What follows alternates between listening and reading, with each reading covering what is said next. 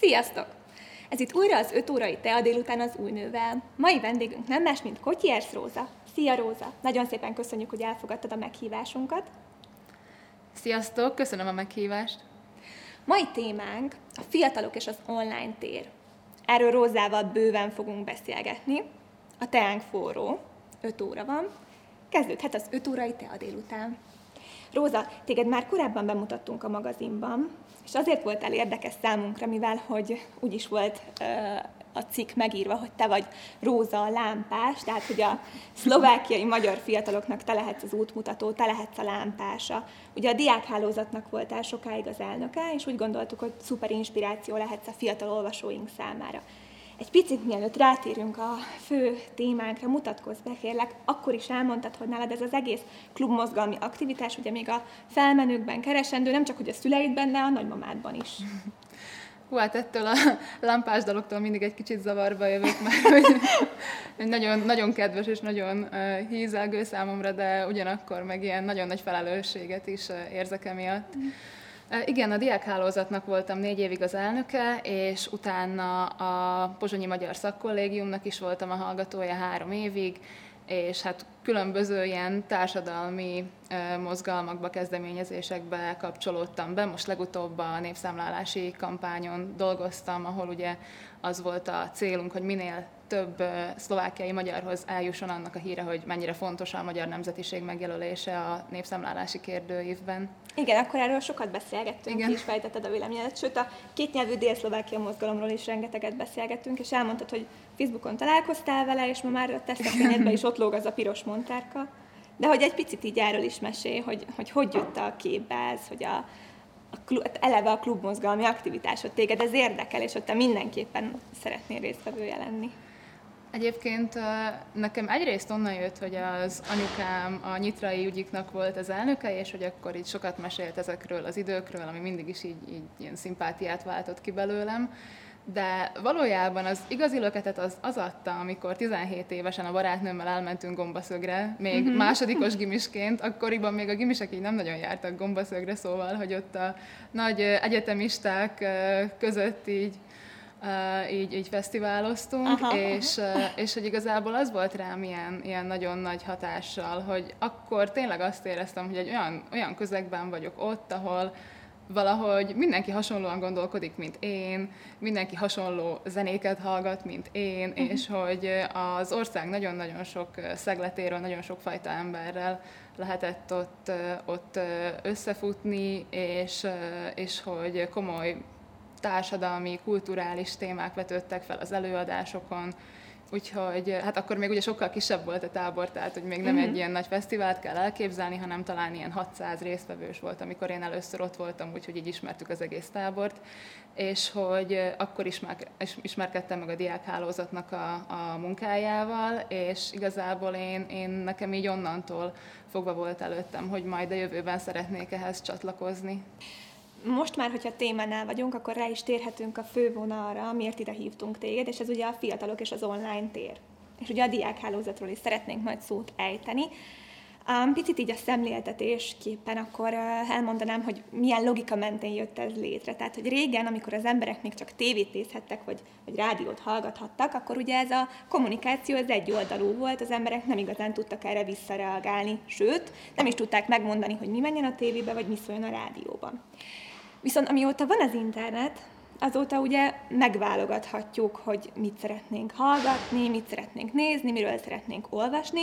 Nyilván a kommunikáció is elindult, ugye működik a reakció, mindenki reagálhat a készítők számára, és, és ez érdekelne, hogy ugye vannak a fiatalok, ők már ebben nőnek fel, hogy teljesen az internet világában. Hogyha valaki csak az aktuál politika érdekel, akkor teljesen ki tudja zárni a smink témát. És ez ugyanígy fordítva is. Fordítva is, igaz. Igen. Szerinted ez, ez miért így van? Vagy ez, hogyan lehetne ezt kiküszöbölni? Vagy hogyan lehetne az, hogy a fiatalok picit nyitottabbak legyenek, hogy a buborékjukat egy kicsit kiukasszák, és, és, és kicsit tovább lássanak, amin addig láttak? Hú, hát ez egy elég összetett kérdés, sok, sok kérdést bele, belesűrítettünk ebbe. Hát szerintem Több oka van. van. Az egyik oka az talán magának a, a televíziózásnak a válsága. Tehát, hogy azok, akik a, a tévéknek a programját rakják össze és szerkesztik, azok nem tudom, egy húsz évvel ezelőtt még hatalmas nagy felelősségnek a birtokában voltak azzal, hogy tényleg milliók fogják nézni azt, amit ők sugároznak. És mivel ott ugye nagyon magas a belépési küszöb ahhoz, hogy valaki tévécsatornát üzemeltessen, ezért nem is beszélhetünk talán igazi versenyről, mert hogy, mert hogy nem léphetett be ebbe a szférába akárki. És lehet, hogy, lehet, hogy amiatt is van ez, hogy, hogy, a, hogy az emberek talán csalódtak a tévézésbe, vagy nem uh-huh, uh-huh. vállaltak jól felelősséget talán a, a tévétársaságok azért, amit sugároznak, ha csak megnézzük, hogy nem tudom, egy e, való világ e, mennyire káros viselkedési formákat tud közvetíteni, és, és ennek ellenére évről évre e, műsorra tűzik, rengeteg reklámmal, ha megnézzük azt, hogy a tehetségkutatóknak a minősége mennyire, mennyire süllyed az utóbbi években, akkor, mm. akkor szerintem egyáltalán nem csoda, hogy a fiatalok azt mondják, hogy közde inkább nem, és akkor inkább Netflix, inkább YouTube, inkább Instagram. Igen. És hát ezekkel viszont az a baj, hogy, hogy ugye... Ugye itt már uh, kicsit belekezdtél ebbe a, a buborékoknak a, a témájába, hogy uh, gondolom, hogy arra utaltál, hogy ezeken a szociális, uh, mm, tehát, hogy ezek a szociális felületeken, igen, igen hogy, hogy a fiatalok, hogy azt látjuk maguk, magunk körül, hogy így nagyon könnyen bele tudnak ragadni egy-egy buborékba. Egy bizonyos buborékba, igen. Elkezdenek valamit uh, követni, és hogy akkor aztán így, így nem is mozdulnak ki belőle, például aki nem tudom így videójátékozni szeret, akkor az általában a, a YouTube-on nézi a gameplayeket, és nem tudom, és Reddit, és Twitch, és hogy uh, ezeket, a, ezeket a platformokat használja, és uh, csak ezeket követi, aki meg, ahogy mondtad, a smink videókra uh, kattan rá, akkor, akkor az, az meg ugye abban is, abban is uh, uh, szokott maradni.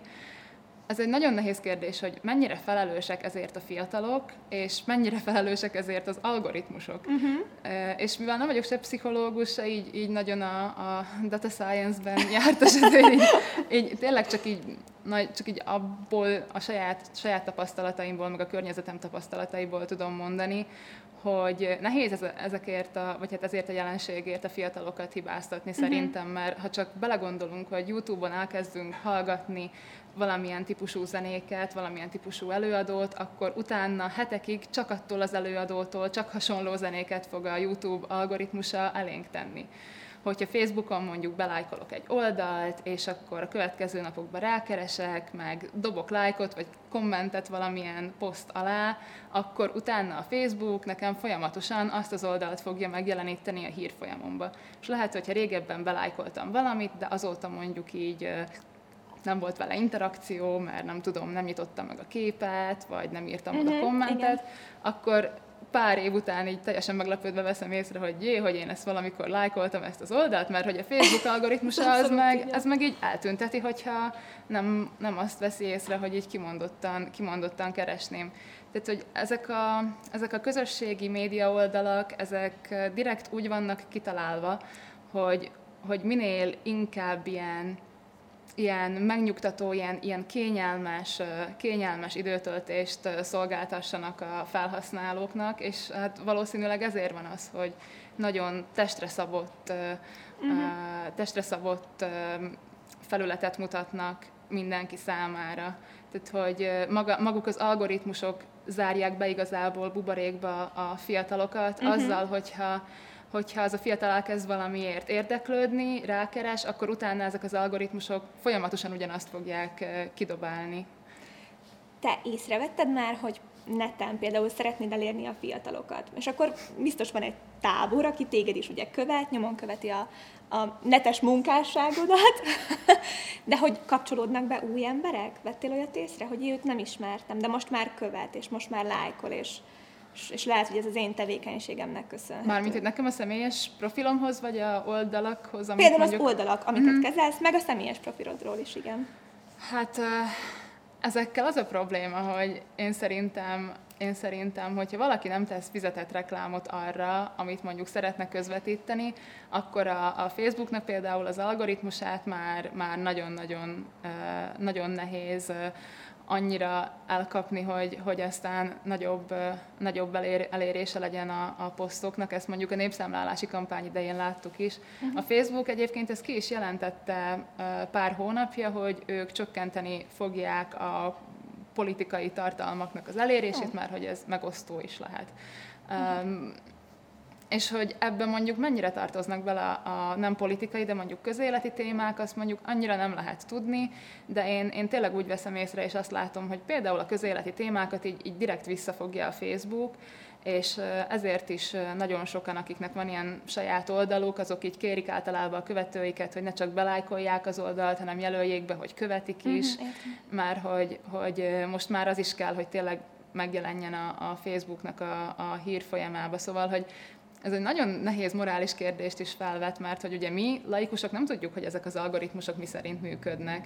És hogyha például tervezünk egy, egy kampányt, vagy át akarunk adni egy üzenetet, akkor, akkor ezt nem tudjuk előre, hogy most a Facebook mennyire engedi láttatni ezeket a, ezeket a tartalmakat. Úgyhogy nekem már a népszámlálás kapcsán is így az volt a tapasztalatom, hogy muszáj fizetett reklámot tenni a, a különböző... különböző információkra, mert egyébként így, így senkihez nem fognak eljutni. Uh-huh.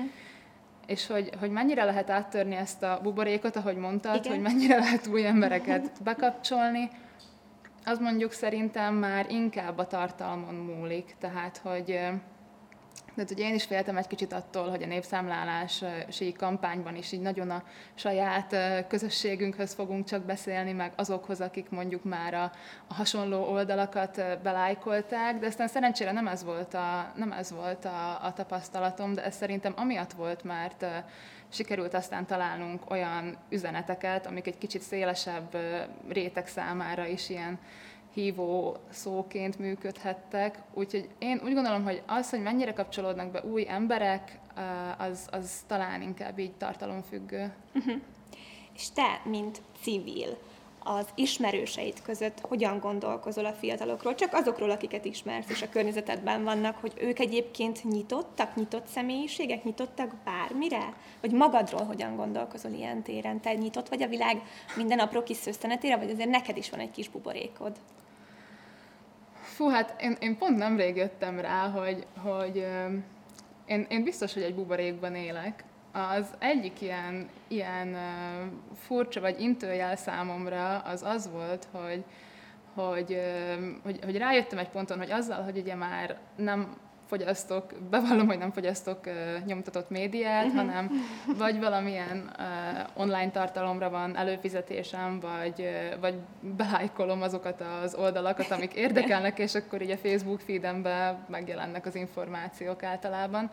De hogy, de hogy emiatt igazából nagyon sok mindenről lemaradok. Tehát, hogy van egy-egy téma, ami érdekel, akkor arról megnézek YouTube-on egy beszélgetést, vagy elolvasok róla egy, egy hosszabb cikket. Ennek megvan az az előnye, hogy ezekbe a dolgokba általában így jobban bele is látok abban az időszakban. Viszont az a hátránya, hogy mivel ugye nem így csomagolva kapom az összes hírt, mondjuk egy újságban, meg ritkán hallgatok rádiót is, Ezért, ezért így a, a nagy kép, ez a big picture arról, hogy így egyébként mi történik, az, az néha már így hiányos nálam. Úgyhogy, úgyhogy biztos, hogy ez a buborék jelenség, ez, ez nálam is, nálam is megvan. Meg azt hiszem egy, egy év vagy másfél éve történt az, amin szintén nagyon-nagyon meg voltam lepődve, hogy volt Pozsonyban egy tüntetés, most mindegy, hogy milyen témában, és itt több tízezer ember kiment rá. Ez nem az újságíró tüntetés volt, meg nem a pedagógus tüntetés, hanem uh-huh. még, még azután, azután volt. És, és hogy én erről a tüntetésről csak már az utána lévő nap tudtam a, a hírekből. Tehát, hogy, oh. uh-huh. hogy ez nagyon-nagyon furcsa volt, hogy én ugye Pozsonyban élek, követem a, a közéletet. És mégsem és tudtál hogy róla. Nem, nem mintha kimentem volna rá, de hogy azért több tízezer embert megmozgatott, uh-huh. tehát egy hatalmas nagy tömegakcióról volt szó, és hogy egyszerűen, mivel hogy egy olyan témáról volt szó, ami, amihez én nem kapcsolódok, vagy nem tudom, nem támogattam volna, ezért Ezért, hogy így nem is került elő, elém egyáltalán, és hogy ez is ilyen, ilyen nagyon-nagyon meglepett, hogy egy ekkora nagy társadalmi megmozdulás, az egyszerűen így, így nem jelent meg a, a feedemben. Úgyhogy én biztos vagyok benne, hogy én is buborékban élek, hát azzal próbálok nyitott lenni, hogy megpróbálok különböző ideológiákat, ha közéletről van szó, akkor én próbálok azért így különböző ideológiákat valló politikusokat, meg, meg hírportálokat is így, így követni, mm-hmm. mert hogy az a tapasztalatom, hogy jelenleg a magyarországi társadalom, de azért nálunk is már így kezdődik egyfajta polarizáció. És nagyon nehéz egy, egy teljes, teljes képet kapni, és, és ahhoz, hogy az ember tényleg ne ragadjon bele egyfajta hírforrás egy buborékjába, ahhoz, ahhoz kell, hogy így több forrást kövessen. Úgyhogy én például ezzel próbálok így, így kitörni a, a buborékból. Ami pedig így az ismerősi körömet illeti, hát igazából... Igazából, na, ilyen szempontból is egy buborékban élek, hogy általában az ismerősi köröm az az, akikkel így, nem tudom, a dé hában, szakkoliban együtt voltam, akkor a, a barátomnak a társasága, és hogy így ők meg, ugye tipikusan azok az emberek, akik azért csatlakoztak ilyen szervezethez, vagy ilyen kezdeményezéshez, mert hogy eleve így akartak valamit tenni a közösség érdekében, és hogy ők így valószínűleg így érzékenyebbek is erre, és hogy akkor ők is így, így keresik a... Vagy hát én úgy gondolom, hogy az átlagnál talán egy kicsit szélesebb a, a látókörük emiatt. Igen, ezt akartam is kérdezni, mert ugye én is azt gondolnám, hogy aki, aki dé hás, vagy aki valamiféle ilyen klubmozgalmi tag, ugye ő próbálja a világnézetét folyamatosan tágítani, és amúgy ez általánosan elmondható, hogy ez így van? Én szerintem igen, uh-huh. mert, mert hogy az, aki... Az, aki valamelyik egyetemi klubban dolgozik, vagy a diákhálózatba jön dolgozni, akkor ők eleve, eleve olyan emberek jönnek oda, még ha, még ha csak így a, a közösségi érzés miatt is vannak igen. ott, akkor is, akkor is átragad rájuk, hogy, hogy felelősséget kell vállalni azért a közösségért, és hogy azért vagyunk ott, hogy valamilyen lehetőségeket biztosítsunk ezeknek a fiataloknak. És hogy azok, akik ott vannak, azok eleve olyan emberek, akik, akik egy nagyon nagy felelősséget vállalnak azzal, hogy ebbe a munkába csatlakoznak. És hogy szerintem már csak így a saját munkájukhoz is egyszerűen szükséges az, hogy, hogy egy kicsit tágítsák a látókörüket. Meg ugye az is hozzátesz, hogy a diákhálózatnak tényleg így Prágától Kassáig vannak klubjai, és nagyon sokfajta ember, nagyon sok különböző régióból ott találkozik, különböző háttérrel, és hogy én szerintem ez is, ez is nagyon pozitívan hat erre, hogy így, így, így, így sokfajta élettörténetet, sokfajta helyzetet, különböző egyetemi szakokat így meg tudunk ismerni. Uh-huh.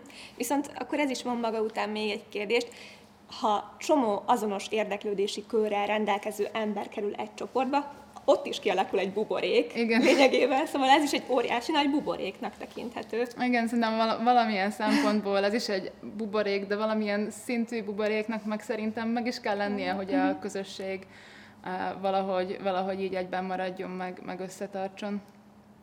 Te mire szoktad használni a közösségi felületeidet? Úgy meg tudnád mondani, hogy mi a fő vonal nálad? Oh, hát uh, mindegyiket talán másra. Töredelmesen bevallom, hogy Instagramom az talán ilyen másfél éve van. Akartam is kérdezni, hogy viszonylag későn lett Instagramod, és hogy ez miért van? Hát kicsit, kicsit így, így lassan haladok talán a, a, a korral, nem tudom, tehát hogy a, a mémeknél már leragadtam a Hide the Painter-olnál, vagy nem tudom. Nem, jó, azért, azért nem. Nem, de hogy uh, igazából én Instagramra azért nem akartam fölmenni, mert hogy ott mindig csak ezt a, a magamutogatást láttam, uh-huh. uh, meg hogy, uh, tehát, hogy az Instagram az már tényleg ilyen nagyon fénykép alapú, míg Facebookon még megéri csinálni egy ilyen, uh, írni egy hosszabb bejegyzést, azt én is néha szoktam. Én például a Facebookot azt így többnyire most már csak arra használom, hogy már így képeket nem szoktam oda feltenni, már hogy most már arra használom az Instagramot, és, uh-huh. és ugye Facebookra meg inkább csak olyan, olyan cikkeket, vagy olyan, olyan véleményeket osztok meg, amit, amit így, így fontosnak találok, meg akkor lehet, hogy írok egy hosszabb bejegyzést arról, hogy mit gondolok valamilyen valamilyen ügyről, úgyhogy a Facebook, Facebookot már inkább csak, egy, inkább csak ilyen, ilyen komolyabb közéleti kontentek megosztására használom. Meg hát ugye hozzá van kapcsolva a Messenger, úgyhogy a kapcsolattartás miatt ez, ez sajnos kikerülhetetlen. Pedig nem a legkényelmesebb platform most már a Facebook szerintem. Úgy már rettenetes, ami a, a kommentmezőkben történik. És ez talán, talán a vírus alatt még jobban, még jobban eldurvult. Na és, és ezt még talán az Instagramon nem látom, hogy ennyire az emberek egymásnak esnének a, a kommentmezőbe. És hát igen, ahogy mondtam, az Instagramot most már arra használom, hogyha valamilyen képet akarok megosztani, akkor azt most már oda. És, és hát a YouTube-on meg többnyire ilyen, ilyen közéleti beszélgetéseket hallgatok, vagy, vagy ilyen lazább pillanataimban, nem tudom, ilyen ismertebb youtubereket nézek, ilyen, mit tudom én, uh-huh. a, a rendvideóktól a, a közéleti témákig, így kb. elég, elég sok minden ott megtalálható a, a történetemben. Mondtad ezt a komment szekciót, abszolút egyetértek vele, um, és ez ugye, amit először is mondtam, hogy ez a kommunikáció elindult, és az emberek most már tudnak egymással beszélgetni, gondolatokat megosztani, de hogy ez át tudott fordulni, vegyük a vírus idejét, tehát hogy a fiatalok nem tudnak különbséget tenni a között, hogy kié a releváns információ, és kié nem. És hogyan lehetne megtanítani a fiataloknak azt, vagy te mit gondolsz, hogyan lehetne ezen változtatni, hogy, hogy tudják a fiatalok kiszűrni, hogy mi a fontos információ, és mi, mi lehet a kacsa, mi lehet a fék. Ez amúgy egy nagyon érdekes kérdés. Nekem az egyik nagyon közeli barátnőm foglalkozott a fake news-zal, meg a dezinformációval, ilyen nagyon professzionális szinten egy fact-checking szervezetnél dolgozott, ahol, ahol különböző kijelentéseket, meg híreket elemeztek, utána néztek, hogy létezik-e az a statisztika, amiről beszélnek, és így tovább. És hogy ő mondta, hogy neki egyébként, egyébként ilyen nagyon furcsa tapasztalata van erről, hogy ugye azt gondoljuk, hogy mivel a fiatalok ugye többet használják az internetet, ezért ők sokkal fogékonyabbak a dezinformációra. És ugye a valóság meg az, hogy, hogy igazából akikre a legveszélyesebb a dezinformáció, tehát hogy az ilyen nagyon-nagyon egyértelműen felismerhető dezinformáció, akire a legveszélyesebb, az pont inkább, hogy a nyugdíjasok, oh. mert hogy uh-huh. ők, ők már idősebb korban kezdtek el internetet használni, ezért például olyan nagyon egyértelmű dolgokat nem vesznek észre, hogy például egy kép photoshoppolva van, ami egy fiatal meglátja, aki ezen nőtt föl, és akkor egyből tudja, hogy hát ez annyira hülyén néz ki, hogy ez nyilván csak, nyilván csak oda van szerkesztve, és, és felismerik azokat az árulkodó jeleket, amiket mondjuk az, aki, aki később találkozik az internettel, az már nem annyira.